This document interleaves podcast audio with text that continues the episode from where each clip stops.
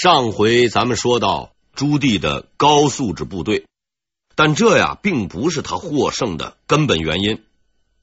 明军获胜的真正秘诀在于他们的战法。接下来我们探讨第二个问题：明军使用了怎样的战法？可能会出乎很多人的意料。我认为明军的战法是非常先进的。那到底先进到什么水平呢？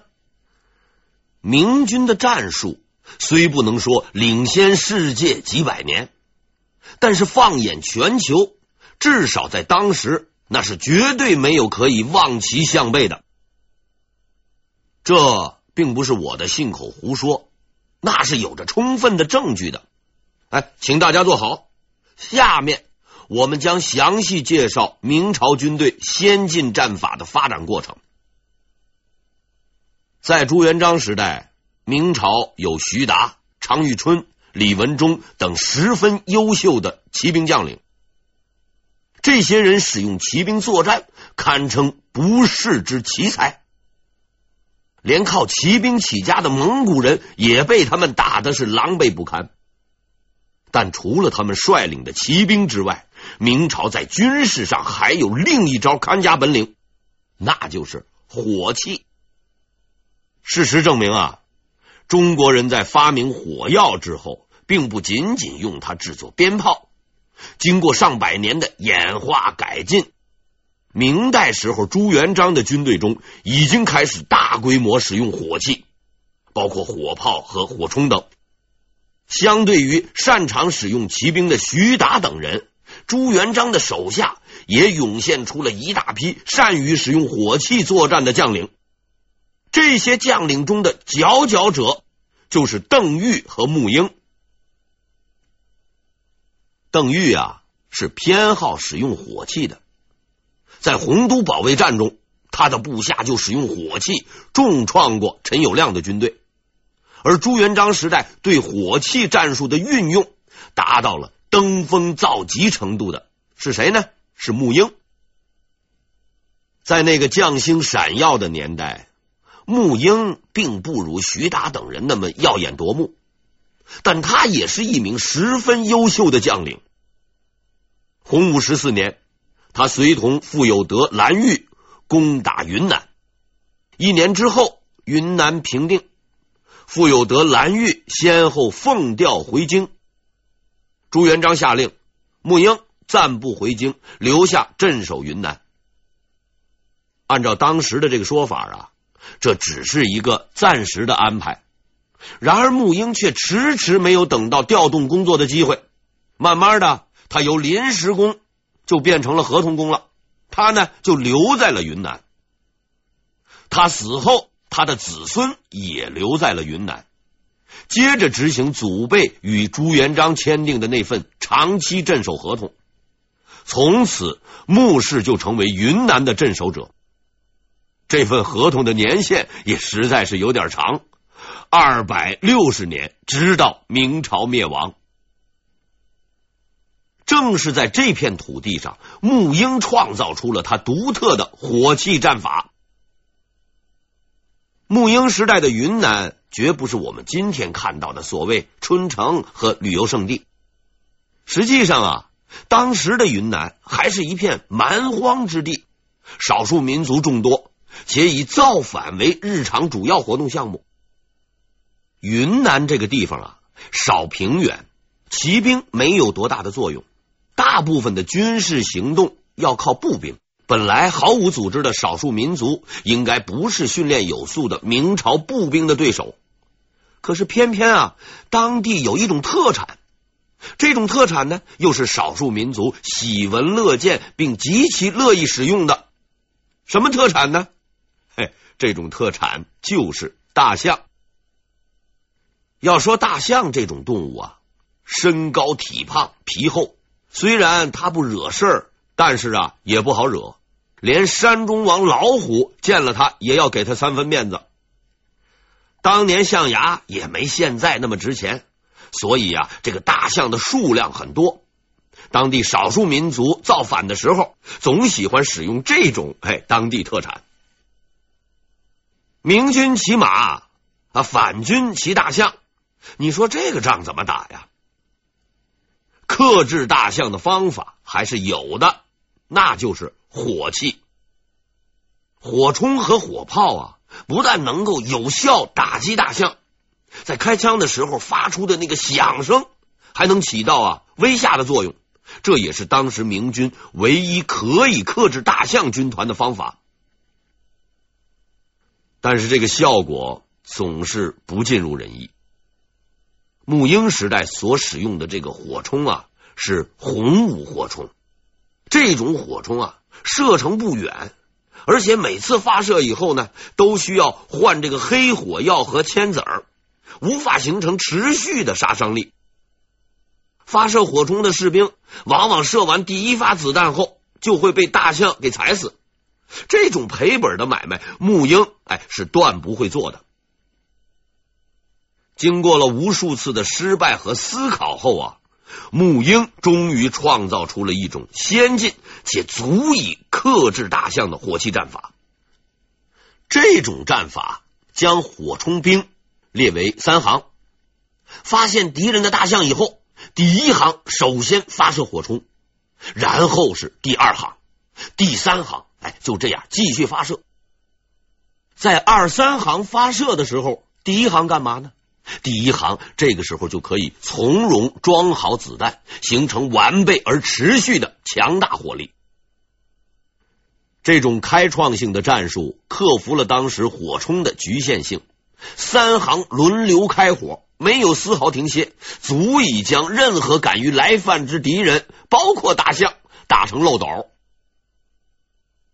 正是凭借着这种战法，沐英彻底平定了云南境内的叛乱。这种战法由于其应用的地域性局限，并没有在明军中广泛的流传，但这并不能否定它在军事史上的伟大意义。在沐英发明三行火冲战法的百年之后，普鲁士国王腓特烈二世经过长期钻研，发明了与之类似的三线战法，其排兵布阵方法与穆英是如出一辙。后来。他凭借着这一战法称雄欧洲。当然了，这位普鲁士国王认为自己才是三线战术当之无愧的首创者。如果此事发生在发明权和知识产权十分清晰的今天，我们呢是很有理由向这位国王收取专利权使用费的。沐英的三行火器战法虽然没有在明军中得以广泛的流传和使用。但我们啊，不要为此感到遗憾，因为就在不久之后，一种威力更大、更先进的战法将代替它的位置，在明朝乃至世界军事史上写下辉煌的一页。发明这种战法的呀，是一位优秀的军事家，他就是我们熟悉的朱棣同志。我们啊，也很荣幸的把这位发明者请到了我们的大会现场。好，哎，朱棣同志，朱棣同志，你就不用站起来了，哎，坐着就行，坐着就行。下面我将继续介绍这种新式战法的使用方法。在明朝永乐时期，由于早期的徐达、常遇春等一群猛将都已故去，新一代的骑兵随着生活水平的提高，其吃苦耐劳精神有所退化。哎，这可不是玩笑。不如他们的先辈。明朝骑兵对蒙古骑兵的个体优势已经失去了，要想克制整日游牧抢劫的蒙古骑兵的冲击，必须配合使用其他武力手段。朱棣同志呢，根据其长期武装斗争的经验，设置了三大营，并正式将火炮军队引入了明军的战斗序列。他希望用火器来压制蒙古骑兵的冲击，可是问题在于啊，骑兵不同于大象，速度极快。由于当时火器杀伤力和射击距离以及换火药时间上的限制，即使朱棣使用沐英的三行火器战法，也无法抵御骑兵的冲击。在总结经验教训以后，明军啊，终于找到了一套能够有效克制蒙古骑兵的战法。本人给明军使用的这套战法取了一个名字，叫“要你命三板斧战斗系统”。首先啊，咱们必须承认，这个名字哎，不是我首创的，而是取材于某搞笑电影中的“要你命三千武器”。也许有的朋友看过这部电影，这个所谓的“要你命三千武器”。是由西瓜刀、石灰粉、毒药、绳子一系列工具组成。具体的使用过程呢，比较复杂，也很多样。比如，先撒石灰粉遮住对方的眼睛，然后用西瓜刀砍，或是下毒等等。我在这儿啊，借鉴其名，绝不是为了搞笑，恰恰相反，我的态度那是很认真的。因为在我看来啊，这个要你命三千武器系统正好能够借用来说明永乐时期明军战法的特点。明军的这个三板斧战法是建立在三大营基础上的。与要你命三千武器系统类似的是，明军是对三大营进行合理调配与组合，达到克制蒙古骑兵的目的的。所谓的“要你命三板斧”战法的操作过程是这样的：首先，在发现蒙古骑兵后，神机营的士兵会立刻向阵型前列靠拢，并做好火炮和火冲的发射准备，在统一指挥下进行齐射。这轮齐射是对蒙古骑兵的第一轮打击，也就是第一斧头。神机营射击完毕后，会立刻撤退到队伍的两翼，然后三千营与五军营的骑兵会立刻补上空位，对已经受创的蒙古骑兵发动突击。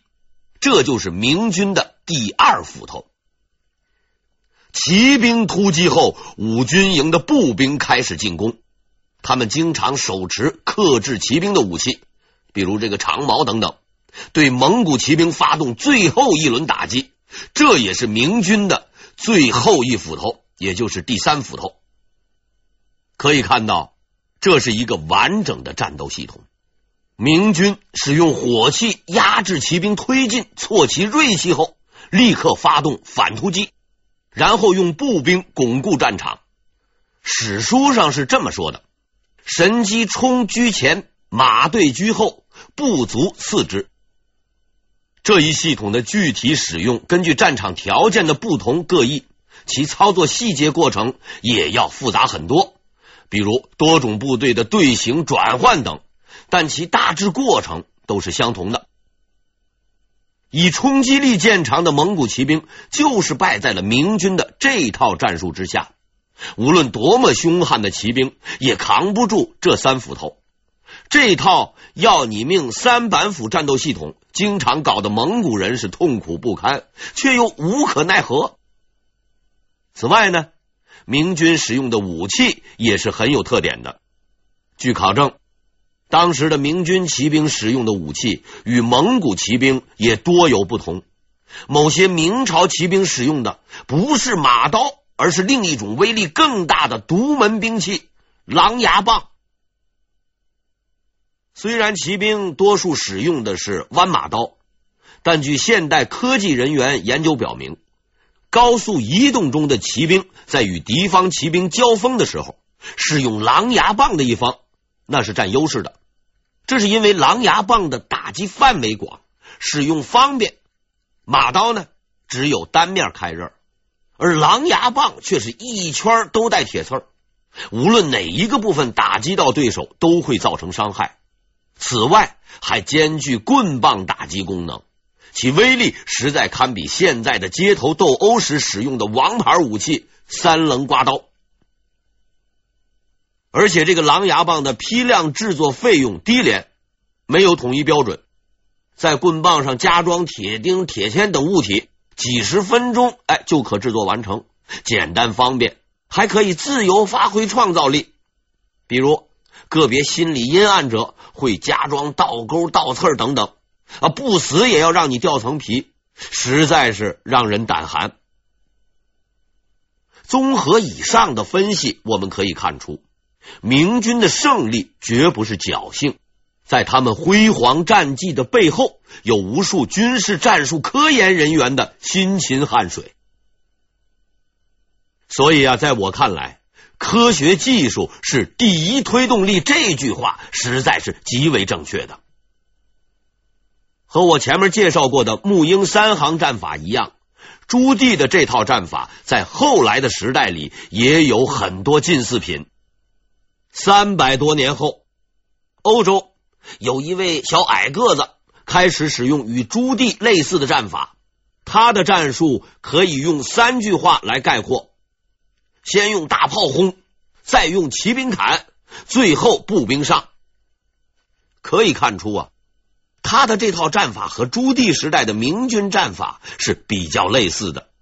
正是凭借这套战法，他征服了大半个欧洲，并最终找到了一份和朱棣相同的工作，就是皇帝。这位矮个子就是法国的拿破仑，他威震天下的资本，正是他那独特而富于机动性的炮兵、骑兵结合的战术。天才总是有某些共通点的。好了，呃，这次征讨瓦剌的战役总结大会开到现在呢，嗯，时间已经不短了，也该散会了。希望大家能够从这个总结会议中啊，了解一些明朝的战术思想和技巧。咱们呢，也算没白开这个会。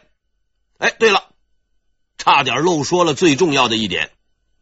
以上我们已经概括了明军的战术思想和战斗方法。虽然这些都是明军取胜的重要原因，但先进的武器和战术并不是影响战争胜负的决定因素。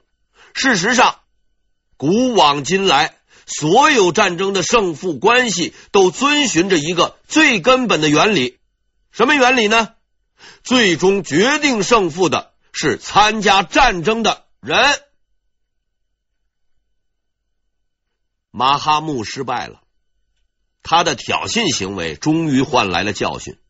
明白了自己没有与明朝对抗的实力后，他也步阿鲁台的后尘，于永乐十三年向明朝朝贡称臣。不过呀，总体看来呀，马哈木这个人还是比较守信用的，至少比阿鲁台强，或者说他呢很识时务。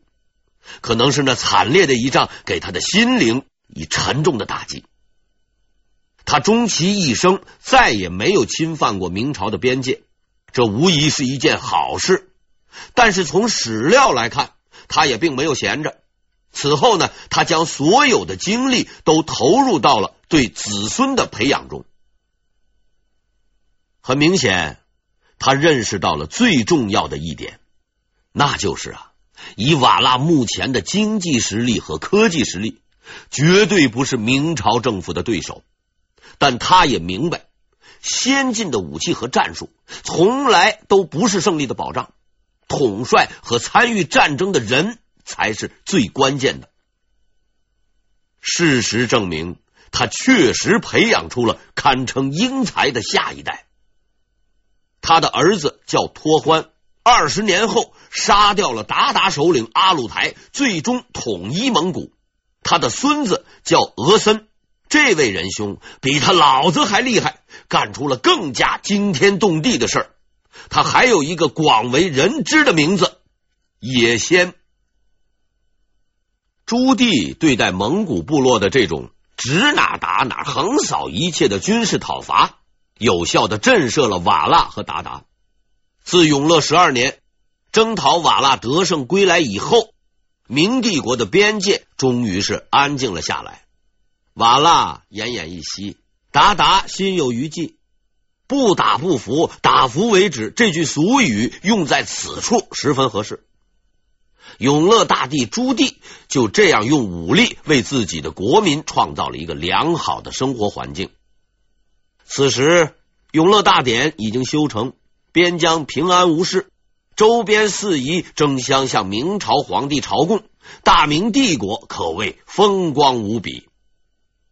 在朱元璋和朱棣父子的辛苦经营下，明帝国的文治武功达到了最高峰，国家繁荣昌盛、百业兴旺的景象又一次在中国大地上呈现。这固然是朱棣的成就，但究其根本，还是朱元璋时代打下的良好基础在起作用。